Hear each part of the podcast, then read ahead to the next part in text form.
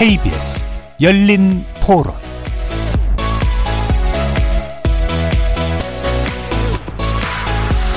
안녕하십니까. KBS 열린 토론 정준희입니다.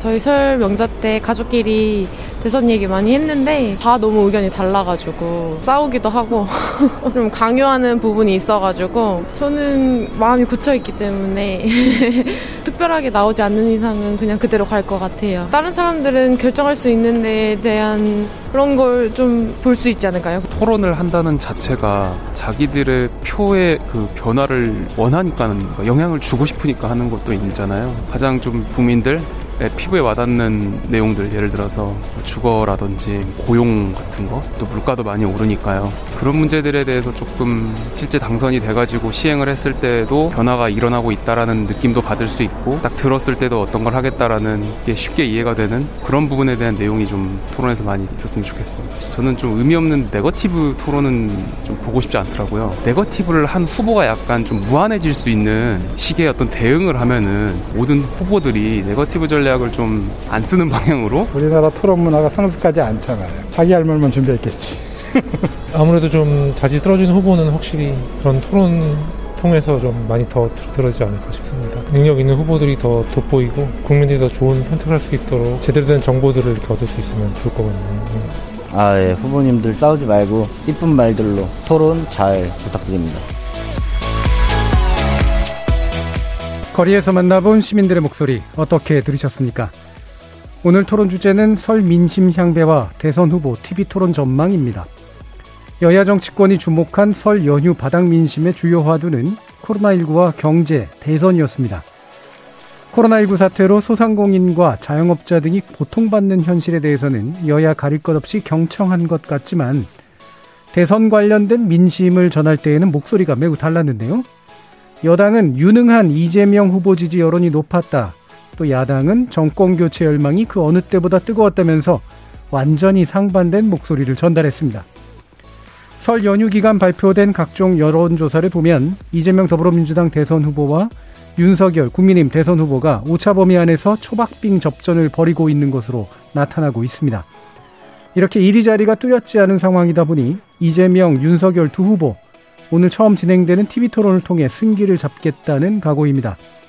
안철수, 심상정 후보 역시 TV토론을 통해 존재감을 확실히 부각시키겠다고 벼르고 있어서 잠시 후 있을 첫 대선 후보 4자 TV토론에 정치권의 이목이 집중되지 않을 수 없겠죠. 오늘 KBS 열린 토론에서는 두 분의 여론조사 전문가 모시고 설 민심 짚어보면서 대선 후보들 간 첫 TV토론에 대해서 전망해보는 시간 갖도록 하겠습니다. 오늘 KBS 열린 토론은 오후 8시부터 KBS 1텔레비전으로 진행될 대선 후보 TV토론을 그대로 받아서 청취자 여러분들께 전달할 예정이기 때문에 일부만 진행될 예정이라는 점 양해 부탁드립니다. KBS 열린 토론은 여러분이 주인공입니다. 문자로 참여하실 분은 샵 9730으로 의견 남겨주십시오.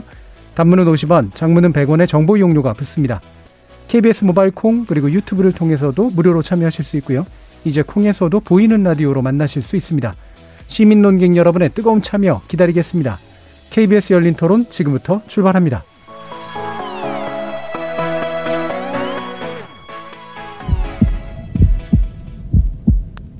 살아있습니다. 토론이 살아있습니다. 살아있는 토론, KBS 열린 토론. 토론은 라디오가 진짜입니다.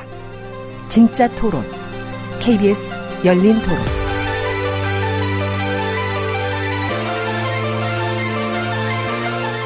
오늘 함께해 주실 두 분의 전문가 소개해드리겠습니다. 먼저 이은영 휴먼앤데이터 소장 자리하셨습니다. 네, 안녕하세요. 반갑습니다. 그리고 이택수 리얼미터 대표이사 함께하셨습니다. 네, 안녕하세요.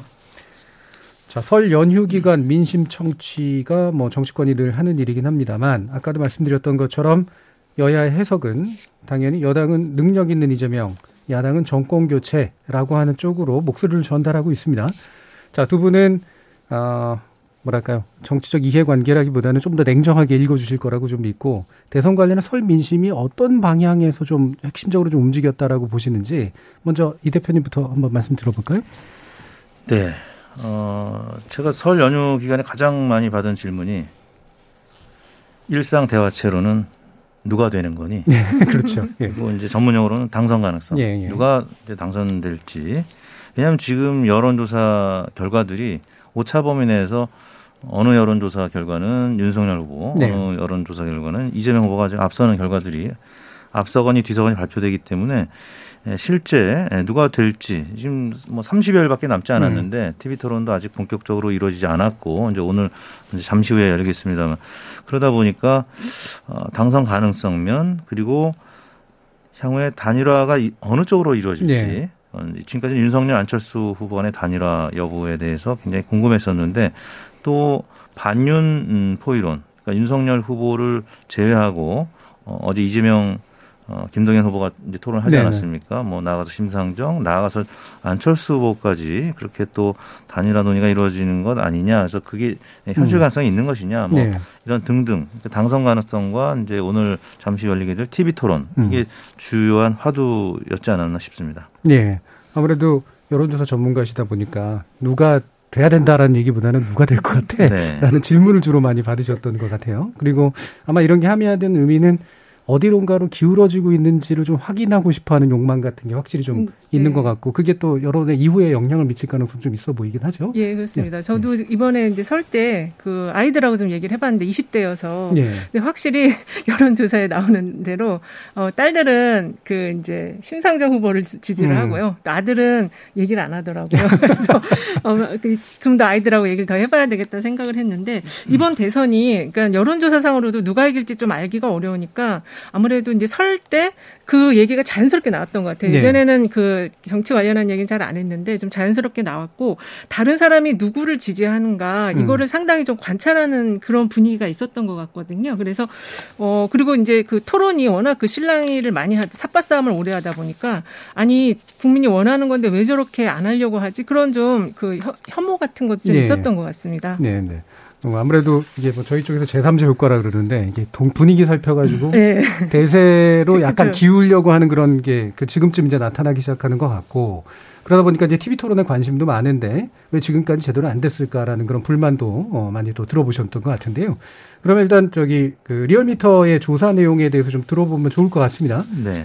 오차 범위 내 초박빙 양상으로 나타나고 있다고 하는데 구체적으로 좀 소개해 주시죠. 네, 설 전에 여러 곳이 발표를 했는데요. 일단 리얼미터 오마이뉴스 조사 결과가 1월 23일부터 28일까지 이루어진 조사였고요. 3,047명, 전화 면접 30%, 자동응답 70% 방식으로 했습니다.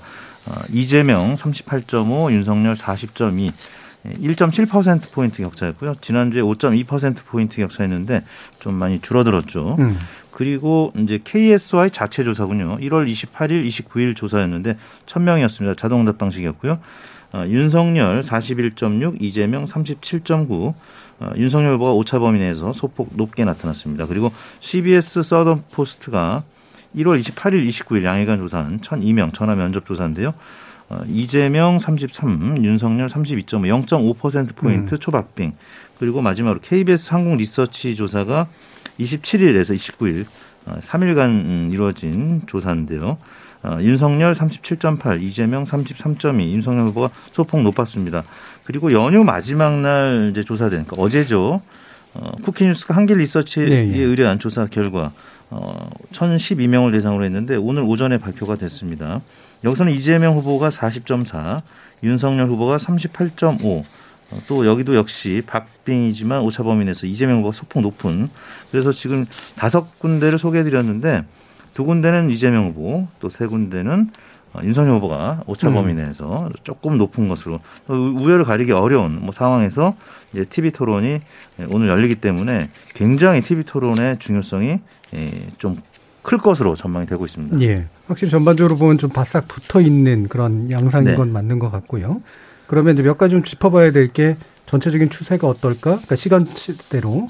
그다음에 핵심적으로 좀 스윙하고 있는 쪽이 어디서 나타나고 있을까? 뭐 이런 거일 것 같긴 한데 그 부분에 관련해서 혹시 말씀 주실 거 있으시면 언급해 주시겠어요? 역시 뭐 20대 그리고 이제 30대가 좀 조사 기관별로 좀 차이가 있었습니다. 40대, 50대는 이재명 후보가 소폭이라도 앞서 있었고요. 또 60대 이상, 70대 어르신들 이분들은 윤석열 후보가 또 앞서는 상황이었고 30대는 좀 팽팽한 엎치락뒤치락하고 있고요. 20대는 여전히 윤석열 후보한테 조금 기울어져 있는 이런 네. 상황이 되고 있는데, 일단 30대가 20대랑 좀 다르게 최근 들어서 윤석열 후보 쪽으로 좀 기울었다가 다시. 이재명 후보 쪽으로 다시 돌아오는, 원래 30대는 문재인 대통령을 굉장히 지지했던 계층이고 네. 민주당을 지지했던 연령대였는데, 최근 작년부터죠 사실. LH 파동 때부터 윤석열 후보 쪽으로 많이 기울어 있다가 지금은 굉장히 희소게임을 하는 세대입니다. 그래서 2030, 뭐 20하고 30은 조금 결이 다릅니다만 2030을 누가 잡느냐. 그리고 연령대는 그렇고요. 이제 지역별로는 서울이 여전히 윤석열 후보 쪽으로 기울어져 있기 때문에 네. 윤석열 후보가 앞서는 결과들이 조금 더 많이 있는 것 같고요. 나머지 이제 경기 인천 같은 경우는 이재명 후보 지지로 기울어져 있던 것이 최근 들어서 윤석열 후보 쪽으로 기울어져 있다가 다시 팽팽해지는. 네. 사실 경기도가 서울에 비해서 인구수가 최근 들어서 많이 늘어났습니다. 그렇죠. 그렇기 때문에 경기도의 표심이 굉장히 중요하고요. 또 영남권에서도 TK, PK가 조금 결이 다릅니다. TK는 여전히 윤석열 후보가 지지율이 높은데 PK에서 지지율 격차가 조금 줄어들면서 이재명 후보가 좀 많이 따라갔고, 호남 같은 경우는 이낙연 전 대표가 이재명 후보에 대해서 적극적으로 지지 의사를 밝히고 공동 유세를 하면서 호남도 사실 50%대의 지지율에서 이제 60%대로 다시 올라서는 그런 양상이 나타나고 있고, 나머지 이제 중도 이제 보수 진보 이런 이념 성향별로는 보수하고 진보의 이제 지지 강도가 점점 강해지고 있고, 중도층이 이제 어디를 향하느냐에 따라서 지지율이 이제 엎치락뒤치락 하고 있는데 네. 이 부분은 선거 끝날 때까지 계속 조금 스윙보터의 역할을 하지 않을까라는 생각을 해봅니다. 예. 그러니까 연령으로는 2030에서 약간의 분리 현상이 나타나고 있고, 지역에서는 이제 수도권에서 네. 서울에서는 아직은 이제 윤 후보가 강세지만 경기에서는 또 엎치락뒤치락하고 네. 있고, 또 PK나 TK 호남에서 또 약간 양상들이 좀 달라지고 있다. 네.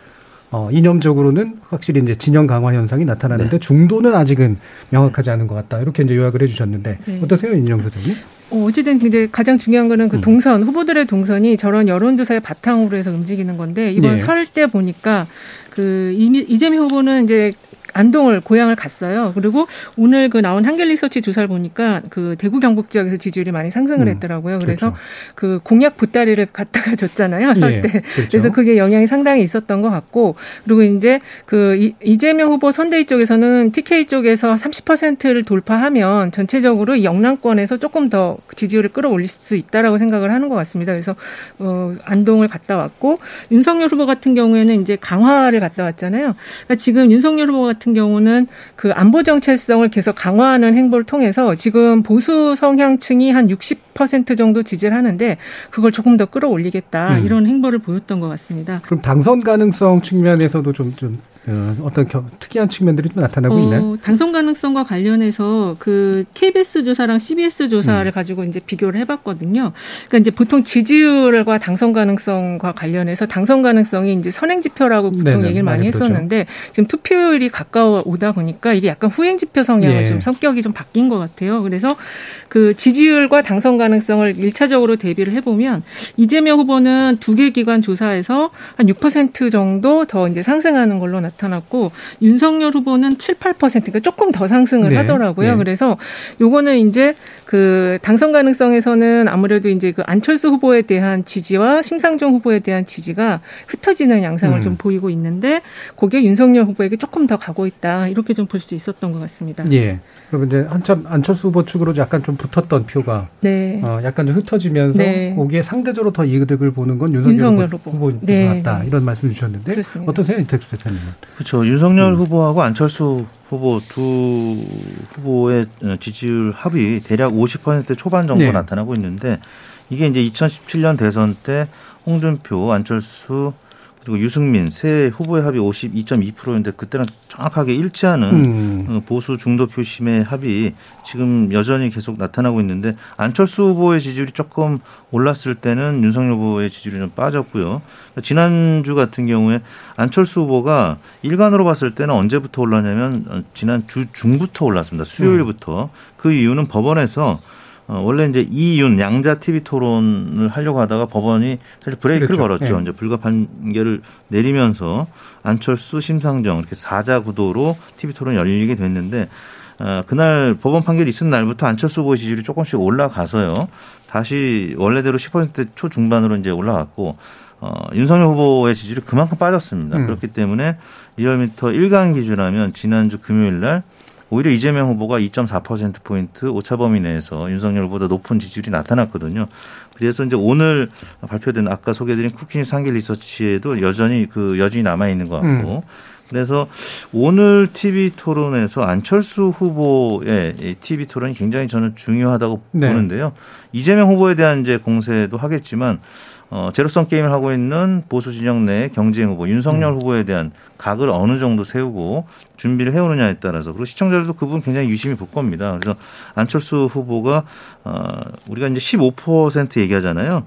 그 15%가 이제 선거 비용 보전을 받는 그렇죠. 것이기도 하고 사실상 윤석열 후보와 이재명 후보의 이제 사실상 양강 구도에서 키를 쥐고 있는 것이 안철수 후보가 15%를 넘어서 득표를 하느냐 아니면 10% 미만으로 빠지느냐에 따라서 윤석열 후보 지지율이 좌우되기 때문에 오늘 이제 TV 토론도 역시 안철수 후보 중심으로 좀 봐야 될 필요가 있지 않겠느냐 이렇게 많은 분들이 얘기하고 있는 것 같습니다. 예, 마침 또 그 얘기가 나와서요. 지금 단일화의 얘기가 쏙 들어갔다가 다시 이제 약간 올라오는 그런 양상이긴 한데 아무래도 TV 토론이 그래서 이제 기선을 잡기 위한 아마 그런 방식으로 진행이 될 것이다. 그래서 안철수 후보의 입에 또 주목해둘 필요가 있다라는 그런 말씀도 주셨는데 단일 후보 적합도 관련 조사 결과도 좀 있지 않습니까? 뭐 전반적인 내용 그렇습니다. 네. 그 전체 유권자들 대상으로 보면은 그 동안에는 안철수 후보가 윤석열 후보보다 높았습니다. 그런데 야권 단일화 찬성하는 분들은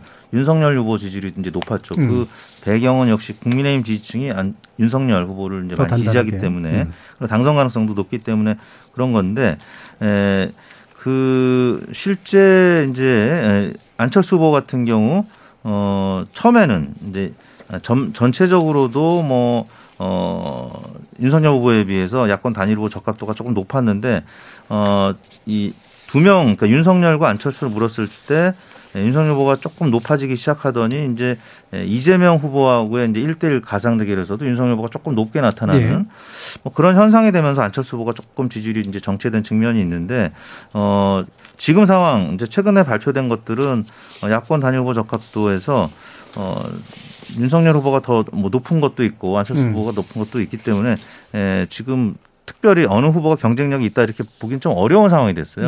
그렇기 때문에 이제 잠시 후 있을 TV 토론이 굉장히 중요한 것 같습니다. 예. 그러니까 전체적으로 예전에 이제 나왔던 흐름은 이제 뭐 그때 또 윤 후보 지지가 빠졌을 때긴 한데 안철수 후보에 대한 단일화 적합도는 일반 국민 대상으로 좀 높게 나타나고 국민의힘 쪽에서는 이제 확실하게 한쪽으로 밀어주는 분위기인데.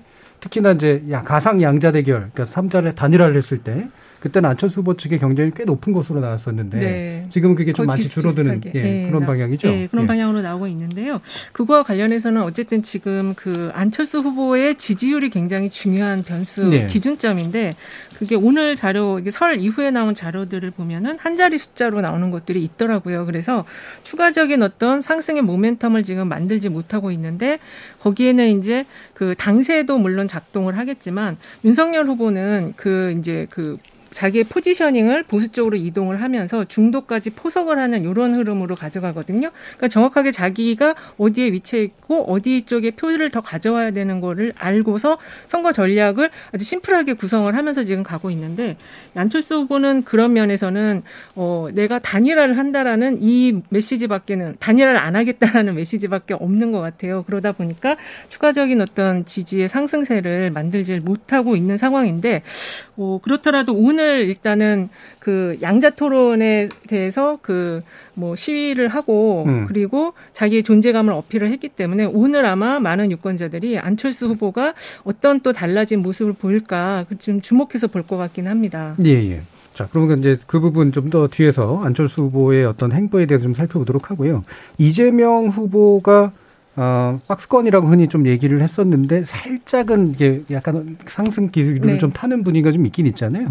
핵심 변수 중에 하나는 이제 TV 토론에서의 이제 그 있었던 논란 뭐 이런 것들도 좀 보시기도 했고, 뭐 안동에서 행보 같은 것도 보시기도 했는데 어떤 부분 좀 짚어주실 수 있을까? 제가 볼 때는 일단은 감성적인 접근을 지금 하고 있는 부분이 예. 지지율을 조금 상승시키고 있지 않나. 왜냐하면 그 상대원이라고 이제 본인이 어린 시절 그 가족과 살았던 곳에 가서 그 폭풍 오열이라고 표현하더라고요. 네, 네. 근데 거기 가서 자신의 어떤 그 본 모습, 자신의 어떤 이제 가면이 없는 모습을 드러내 맨 모습, 맨 얼굴을 드러냄으로써 유권자들이나 또 그 지지층에게 상당히 울림을 줬던 것 같아요. 그 영상 보고 뭐 나도 울었다라는 지지자들이 꽤 있으시더라고요. 그래서 그 감성적인 접근 그리고 그 공약을 굉장히 지금 많이 냈는데 그걸 조금 정리하는 모습을 좀 보이시더라고요. 그래서 네. 좀 공약을 좀 묶거나 아니면은 카테고리화하는 작업 속에서 조금 더 메시지를 좀 명확하게 가져가는 그 흐름이 이재명 후보 지지율 상승의 배경이 된 것 같습니다. 예. 네.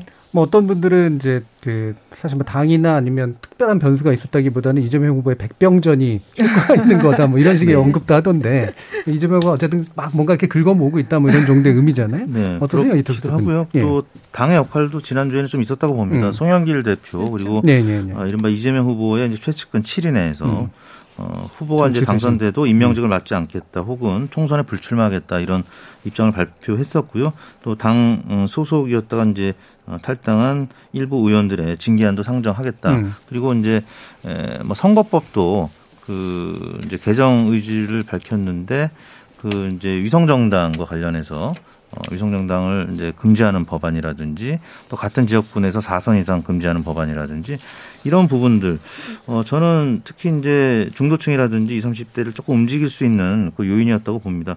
특히 이제 종로 등 세 곳의 재보궐 무공천 이거는 결국엔 국민의힘도 움직인 대구 중남구를 이제 무공천하기로 결정하지 않았습니까?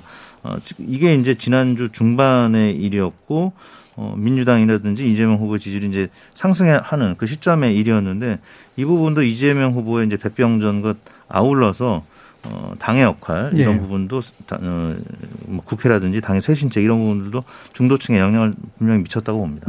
조금 짧게 덧붙이면은 네. 그 민주당 지지층이 조금 결집도가 좀 약했어요. 그런데 이제 지금 윤석열 후보가 상승세를 계속 이어가는 거를 보면서 좀 위기감과 긴장감이 좀 고조된 면도 지지율 상승에 조금 도움이 된 것이 아닌가 생각합니다. 네, 저도 첨언하자면 이낙연 전 대표가 이제 본격적으로 같이 네. 공동 유세를 했던 부분이 약간 2% 부족한 부분이 있었거든요. 사실 원팀으로서 2% 부족한 그게 호남 민심에 특히 이제 작용을 해서 아까 말씀드렸지만 50%대의 지지에서 60%대 지지로 올라서는 이런 모습을 보이기도 했습니다. 네, 그러니까 그 관련해서도 문재인 대통령의 국정 지지도보다 약간 못 미치는 이제 지지율 문제라든가 네. 호남 플러스에서 과거에 좀 이른바 진보 성향을 가지고 있던 지지층들이 완전히 이재명 후보에게 마음을 다 주지는 못했던 네. 상태. 그쵸. 이런 게 아직까지는 좀 있는데 그래도 결집도는 좀씩 강해지고 있다. 그렇죠. 예, 이낙연계 30여 명의 정치인들도 이제 지지를 선언했기 그렇죠. 때문에 원팀으로 이제 거의 다 가는 그런 분위기인 것 같습니다. 예.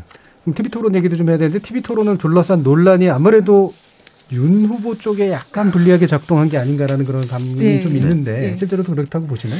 제가 보기에도 이제 저는 이제 이게 숫자로 나온 건 아니지만 이제 정서적이나 이런 감정적인 걸로 봤을 때는 지금 지지율을 상당히 높게 가져가고 있잖아요. 어쨌든 오차범위 이내긴 하지만 그런데 지지자들이 볼 때는 내가 지지하는 후보가 좀 더 당당한 모습을 보여줬으면 네. 좋겠는데 지금 그렇지 않은 모습이 조금 불만 요인이 되고 있는 것 같습니다. 어떠세요? 그 아까 법원 이제 판결 얘기했지만 네. 구도의 문제에 있어서 윤석열 후보 측이라든지 국민의힘에서 양자 구도를 원했던 것은 이재명, 윤석열 이 양강 구도로 가는 것이 자강론에 도움이 되기 때문에. 네. 근데 이제 안철수 후보까지 포함이 되는 TV 토론 같으면은 안철수 후보의 지지율이 상승을 하면서 자강론의 힘은 점점 약화될 수밖에 없거든요. 네. 그런 차원에서 일단 TV 토론의 시작을 이 양자 토론으로 하려고 했는데 법원 판결 때문에 사실 이 계획이 조금 어그러진 것 같습니다. 그런 차원에서 양자 토론을 계속 시도를 했는데, 워낙 이제 다자 토론, 그 사자 토론과 시차가 없고 또 논의할 게 많기 때문에 결국에는 그 전술적으로 이 무산시키는 쪽으로 양당이 그렇게 좀 작전을 짜거나 협의한 것이 아닌가. 왜냐하면 그렇죠. 합의될 것 같으면 벌써 합의가 됐을 텐데 안 되는 쪽으로 계속 얘기가 되는 거 봐서는 역시 사자토론에 뭔가 집중하려고 하는 그런 모습이었던 아니, 뭐 짧게 덧붙이면은 그 자료 여러 가지 이제 논란의 그 쟁점이 여러 가지가 있었는데 자료를 갖고 들어가는 것과 갖고 들어가지 않는 것에 대해서 엄청 줄다리기를 오래 했거든요. 그게 좀 이해가 안 되는 면이 있고 그리고 그 지금 윤석열 선대위 쪽에는 방송인이 거의 한 70여 분이 계신다고 그렇게 알려져 있거든요. 그러니까 그 굉장히 전문가들이 그 조언을 하고 있는 그런 선대위에서 왜 이 자료 가지고 이렇게 오래 싸움을 했는지 그게 일반 시민들이 보기에는 굉장히 좀 짜증나는 요소였거든요. 예. 그래서 그게 좀 전체적으로 볼 때 그러니까 지금은 마치 사자 토론에 이것까지 안 하면은 뭔가 굉장히 좀 불리해 보이니까 어쩔 수 없이 좀 끌려 나오는 듯한 그런 모양새가 된 것 같아요. 예. 그러니까 그 전까지 보면은 토론은 아무래도 좀 윤 후보가 좋아하는 모습은 아니었고.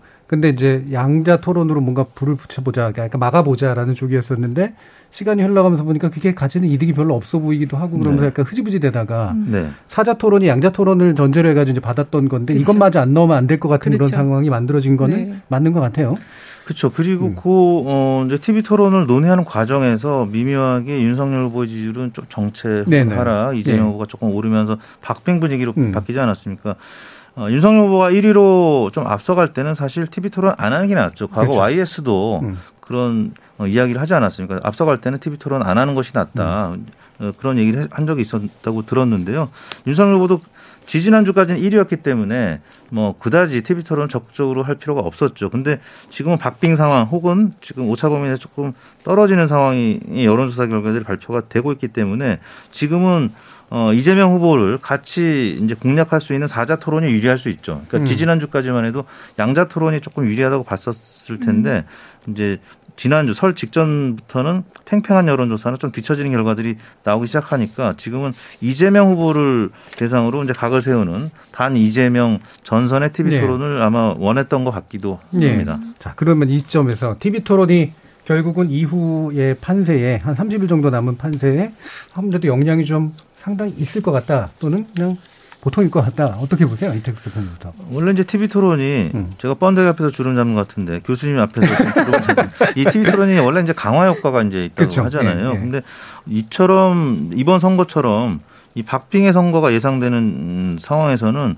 그래도 1, 2%포인트의 영향을 미칠 수 있다는 것은 굉장히 중요한 변수가 될 수 있기 때문에 저는 뭐 이재명 후보는 워낙 또 TV 토론 잘 하시는 분이고 기대 수준이 높기 때문에 오히려 이제 너무 몰아치면은 좀 지지율이 조금 역효과 날 수도 있을 것 같고 윤석열 후보는 지금 TV 토론을 사실 경선 때는 많은 국민들이 관심이 없었고 이제 본선에서 진검승부를 하게 되는데 혹시나 말실수를 하거나 조금 좀 그 뭐 더듬거나 뭐 이런 당황스러워하는 태도를 나타냈을 때 또 어떻게 될지 그래서 저는 1, 2%의 이 싸움이 굉장히 이번 대선에 영향을 미칠 수 있기 때문에 중요한 변수로 작용할 수 있다 이렇게 봅니다. 그러니까 TV 토론 그 자체가 지지율의 폭을 확 달라지게 만들진 않겠지만 일종의 모멘텀 같은 걸 만들 가능성이 꽤 있다. 그리고 그 차이가 이제 또 굉장히 가르는 변수가 될 가능성이 있다. 그게 자료 조사가 있었는데요. CBS가 서든포스트에 의해서 28일, 29일한 조사 보면 TV 토론 시청 의향이 거의 87.1%가 돼요. 그러니까 10명 중 8명이 지금 다 보겠다고 하는 입장이고 그리고 이게 표심에 중요하다가 75.6%가 나왔거든요. 그래서 어쨌든 첫 번째 토론, 지금 이제 곧 있을 이 토론은 상당히 많은 분들이 보시고 굉장히 좀 꼼꼼하게 보실 것 같습니다. 예. 이게 원하든 원하지 않든 첫 사자 토론이 상당한 홍보 효과가 있었어요. 그렇죠. 그래서 이게 그냥 대충 진행됐던 게 일상적인 것으로 진행됐던 것에 비해서 보면 굉장히 많은 분들이 보고 뭔가를 판단하려고 좀 벼르고 계시는 그런 상태일 것 같은데 자 그러면 양당 일단은 어떤 전략으로 볼 거라고 판단을 하시는지 이재명 후보 쪽은 어떨 거라고 보세요? 어저께 그 CBS 주관 하에 이제 그 김동연 후보랑 토론회가 있었는데요. 그런 기조로 가지 않을까. 어저께 그 토론을 보니까 상당히 이제 상대의 의견을 경청하고 계속 적고 거기에 이렇게 호응을 하면서 대안을 내는 그런 모습이었거든요. 그래서 그런 모습으로 가져갈 것 같고요. 윤석열 후보 같은 경우는 지금 그동안 계속 이제 그 쟁점 사항으로 TV 토론 관련한 양자 토론 쟁점 쟁점 사항이 대장동 이슈를 넣느냐 안 넣느냐 이게 있었는데 오늘 그 이제 그 김혜경 씨의 그 공무원 뭐 심부름 논란 요것도 상당히 중요하게 포인트로 가져가서 그 두 가지 사안만 가지고 집중적으로 공략을 하지 않을까 그렇게 보고 있습니다. 그리고 이제 심상정 후보, 안철수 후보는 제가 보기에는 윤석열 후보를 중점적으로 공략을 하지 않을까 싶어요. 왜냐하면 지금 1일 오차범위 이내긴 하지만 앞서가고 있는 후보기 때문에 그쪽을 좀 공략을 하지 않을까 그렇게 보고 있습니다. 예. 지금 이 후보, 그러니까 이재명 후보 같은 경우는 뭐 너무 잘하는 척하지 않는 거 이게 그렇죠. 되게 중요할 것 같고 윤 후보 같은 경우는 대장동하고 그다음에 지금 법인카드라든가 이런 뭐 심부름 논란 이런 걸로 도지사 시절에 어떤 문제 가지고 좀 비리를 아마 공략하려고 하는 그런 쪽으로 될 것이다. 자, 안 후보 얘기는 좀 더 하고요. 다음은 또 양당. 저는 이제 이재명 후보는 말씀하신 대로 토론 워낙 잘 이제 하시는 분이기 때문에 오히려 이제 그 태도, 그 과거에 토론 잘하는 분들이 오히려 너무 잘해서 상대를 몰아치면 그렇죠. 오히려 이제 역결집 현상이 나타나기 때문에 이제 이재명 후보는 그런 부분과 관련해서 굉장히 좀 부드러운 모습으로 임할 가능성이 있고 이제 제가 이제 요즘에 그 미는 표입니다. 야구에서 그 1루 2루 할 때 누상 주자론. 그래서 이제 이재명 후보는 반윤 구도를 잡기 위해서 어제 이제 김동연 후보하고 TV 토론을 했고 심상정 후보는 이재명 후보를 이제 오늘 TV 토론에서 많이 공격을 할 겁니다. 이 진보 진영 내 적자 대결 차원에서. 근데 이재명 후보는 그런 부분도 굉장히 포용적으로 임할 가능성이 있고요. 윤석열 후보 같은 경우도 이제 공세의 각을 안철수 후보라든지 심상정 후보보다는 이재명 후보에 집중하는 특히 이제 대장동 부동산 관련된 과거에 이제 검찰총장으로서의 좀 날카로운 이미지를 아마 보여줄 텐데 저는 이제 과거에 대해서는 마라톤에 좀 비유를 했는데 지금은 내일 개최될 그 동계올림픽처럼 쇼트트랙 조금 탐색전이긴 하겠습니다만 그래도 아마 치열한 몸싸움 약간의 반칙은 아니지만은 그런 네거티브의 아마 소재들이 많이 나올 것 같고 특히 이제 2위, 3위, 4위에 있는 후보들이 1위를 집중적으로 공략할 가능성이 있다라는 측면에서는 쇼트트랙처럼 치열한 어떤 자리싸움, 몸싸움, 약간 네거티브 이런 것들이 좀 조심스럽게 이제 나오지 않을까 싶습니다. 때가 때다 보니 스포츠 비유를 두 개나 썼어요. 하나는 이제 누상주자론, 그다음에 쇼트트랙론인데 쇼트트랙 비유가 괜찮은 것 같네요. 일단은 지금 같은 경우에는 확실히 수위 다툼이 굉장히 중요하고 그거의 중간에 틈새를 비집고 들어가기 위한 2, 3, 4에서의 어떤 치열한 경쟁전 여기서 이제 아마 뭔가가 갈릴 것 같은데 짧게 더 붙이면 이재명 후보가 이제 그 김동연 후보와 토론을 보니까 상당히 이제 그 본인이 이제 토론을 잘한다는 거가 너무 이제 부각되지. 보면은 그게 이제 기대 대비 좀 실망이 있을 수 있잖아요. 그래서 이제 낮은 자세로 로키로 임했는데 좀 밋밋한 감이 있었어요. 너무 이제 그렇게 나가다 보니까 임팩트가 없었고 이제 기억에 남는 뭐 하나의 주제가 없었거든요. 그래서 아마 하나의 주제 정도는 조금 이제 그 담론, 거대 담론형의 뭐 국가 부채론이라든지 아니면은 경제와 관련한 그런 거를 하나는 좀 임팩트 있게 준비하지 않을까 그런 생각이 듭니다. 예, 하나 정도는 임팩트 있게 가고 나머지는 좀 겸손하거나 여유 있거나 이런 태도를 보이게 될 것 같다. 자, 그러면은 이게 이제 심 후보하고 안 후보의 모습이 결국에는 이제 윤 후보를 포위하게 될 거냐 아니면 이 후보를 포위하게 될 거냐 이제 이것도 사실 뭐 장단점이 다 있는 거라 가지고요. 그렇죠. 한번 짐작해 보시면 어떠실까요? 일단 뭐 안철수 후보나 심상정 후보는 이제 모두 까기로 가겠죠. 뭐 특히 이제 진영 내에서 경쟁 후보들 안철수 후보는 윤석열 후보를 이제 많이 공세를 할 거고 심상정 후보도 이재명 후보를 공격을 할 겁니다. 왜냐하면 가져올 수 있는 표가 이제 부동층은 이제 얼마 안 남았어요. 뭐 10에서 15%포인트밖에 안 남았기 때문에 같은 진영 내 경쟁 후보의 지지를 이제 가져와야 되기 때문에 많이 그쪽을 공격할 것이고 그리고 뭐 안철수 심상정 두 후보 간의 뭐 이런 논쟁은 별로 없겠죠. 그리고 이제 상대 진영 내 앞서가는 후보. 안철수 후보 같은 경우는 이재명 후보 그리고 심상정 후보 같은 경우는 윤석열 후보에 대한 공격을 할 텐데 제가 아까 쇼트트랙 얘기했지만 아마 네거티브는 아마 이 3, 4위 후보들이 더 많은 소재를 준비해 갖고 나올 가능성이 있습니다. 그러면 심 후보 그러니까 이게 참 일단은 1차적인 구도는 심 후보는 아무래도 이재명 후보 쪽의 표를 가져오려고 하고 안 후보는 윤 후보 쪽의 표를 이제 가져오려고 하면서 또 크로스해가지고 이제 약간의 이제 뭐 비리라든가 여러 가지 개인적인 그렇죠. 것에 관련된 것들을 공격하는 2차적인 구도가 아마 만들어질 것 같다라고 판단이 되는데요. 어떠세요, 이은영 소장님? 특히 이제 그 20대 안철수 후보 지지율을 보면은 20, 30대에 아직도 높은 지지율을 가지고 있더라고요. 그래서 젊은 층이 좀 그 관심 있어야 할 만한 주제로 공략을 할 거고, 사실 안철수 후보가 지금 지지율이 조금 하락한 데에는 이재명 후보 지지율이 이재명 후보 지지를 좀 가져왔는데 이게 다시 좀 돌아간 것이 아닌가 30대에서 그래서 그거를 다시 가져오려는 좀 공략을 펼칠 것 같고요. 이 심상정 후보는 아까 처음에 이제 저희 아이들 딸들 얘기를 해봤을 때는 여전히 20대 여성들은 심상정 후보에 대한 지지가 높더라고요. 그렇죠. 그래서 젠더 이슈를 좀 가지고 나오지 않을까. 그래서 이 양쪽의 그 두 후보에게 좋은 호감을 갖고 있지 않는 여성층을 좀 집중적으로 공략하지 않을까 그런 생각이 듭니다. 예.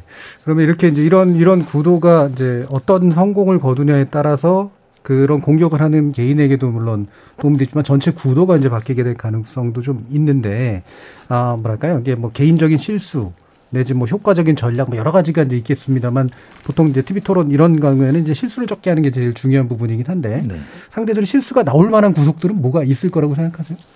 계속 메모라든지 자료 이 얘기가 이제 화두가 되는 거는 이제 그만큼 국정 운영을 할 수 있는 지식을 많이 갖고 있느냐 이런 부분과 관련된 확인 차원에서 질문들이 있을 텐데 모를 수 있죠. 이제 홍준표 후보 같은 경우는 과거에 이제 웃으면서 넘어갔는데 이거를 이제 웃지 못하고 당황해하거나 막 땀을 흘리거나 이제 과거에 이제 미국 대선에서도 오히려 그런 태도나 이제 당황하는 모습 때문에 지지율이 좀 빠지는 사례들이 있지 않았습니까? 오히려 실수보다는 어떤 그런 당황해하는 모습 아니면 공격을 할 때 지난 대선에 이제 이정희 후보처럼 너무 조금 가혹한 공세를 하는 경우 이런 부분들이 오히려 조금 영향을 더 미칠 것으로 보입니다. 감정적으로 역작용을 불러일으키는 과한 공세나 또는 허점을 노출당했을 때 당황하는 모습 이런 것들이 이제 아마 실수 내지 변수가 될 것 같다. 자, 그러면 이제 뭐 슬슬 이제 마무리할 시간인데, TV 토론에서 이런 거에 좀 주목해 보셨으면 좋겠다라는 말씀과 함께 또 이후에 이제 TV 토론 플러스 어떤 변수들이 또 이후 대선에서 중요한 판세의 체인저로 좀 작동할 것인가에 대한 나름의 견해 이런 두 가지 정도 포인트를 마지막으로 한번 좀 들어봤으면 좋겠어요. 이은영 선생님부터 한번 들어볼까요? 저는 지금 그 이제 여론조사에서 이념 성향 조사를 할 때요, 그 진보 성향층이 좀 적게 나오거든요. 근데 이제 이게 자기 성향을 이제 중도라고 표현할 수도 있는데 표현을 안 할 수도 있다고 생각이 들어요. 그래서 지금 상황에서는 좀 샤이 진보가 있다. 네네. 그래서 이 샤이 진보가 실제로 이제 투표장에 얼마나 갈지 그리고 여기를 얼마나 이재명 후보가 끌어낼 수 있을지 이게 가장 좀 중요한 변수가 되지 않을까 싶고요. 그리고 역시 이제 남은 변수로는 단일화 여부이거든요. 그 어저께 그 김동연 후보의 토론도 단일화를 전제로 한 토론이 아니냐 그런 지적이 일부 그 커뮤니티 같은 데서 있더라고요. 그래서 이 단일화 양쪽의 단일화 특히 안철수 후보가 어느 쪽과 같이 할 것이냐 이게 가장 중요한 변수가 될 것 같고 하나 더 꼽으라면 그 박근혜 전 대통령의 메시지 그리고 그 문재인 대통령도 사실은 이제 임기 5년을 마치면서 한번 자신의 국정 운영 전반에 대해서 잘한 것과 잘못한 것을 한 번은 밝힐 것 같아요. 그래서 그런 면에 있어서 그게 지지층에게 주는 영향 이런 것들이 좀 중요한 변수가 되지 않을까 생각하고 있습니다. 일정수의 샤이 진보 문제, 그다음에 단일화 이슈, 그다음에 박근혜 대통령인지 문재인 대통령 전현직자들의 어떤 반응 이 부분을 이제 중요하게 꼽아주셨네요. 이택수 대표님.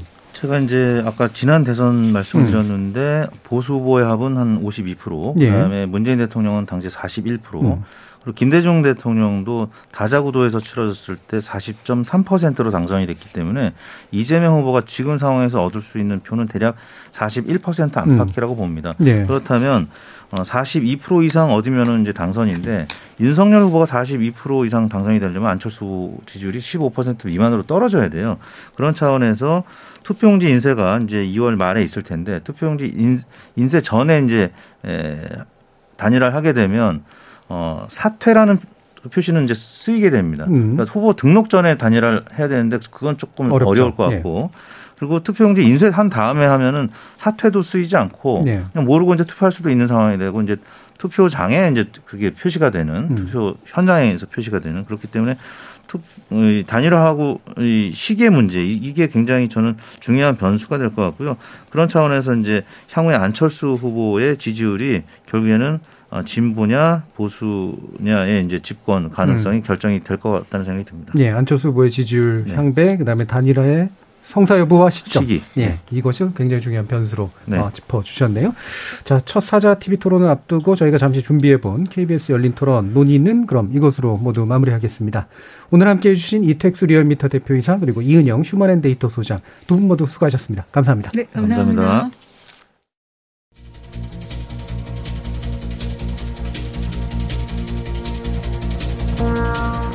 이른바 밥상머리 민심이라고 일컬어지는 명절 연휴에 교차되는 가족, 친지간 여론 형성의 동학. 이번에는 예전보다는 사뭇 고요한 수면 아래로 저마다 힘을 품은 조류가 격렬히 부딪히는 모습 아니었을까 싶은데요. 잠시 후 이어질 주요 정당 대선 후보들 사이의 첫 토론 이후로 수면 위의 물결과 파도가 좀 더 뚜렷해지지 않을까 조심스레 예상해 봅니다. 그러려면 많은 분들이 그들의 목소리와 실체를 확인해 봐야겠죠. 지금까지 KBS 열린 토론 정준이었습니다.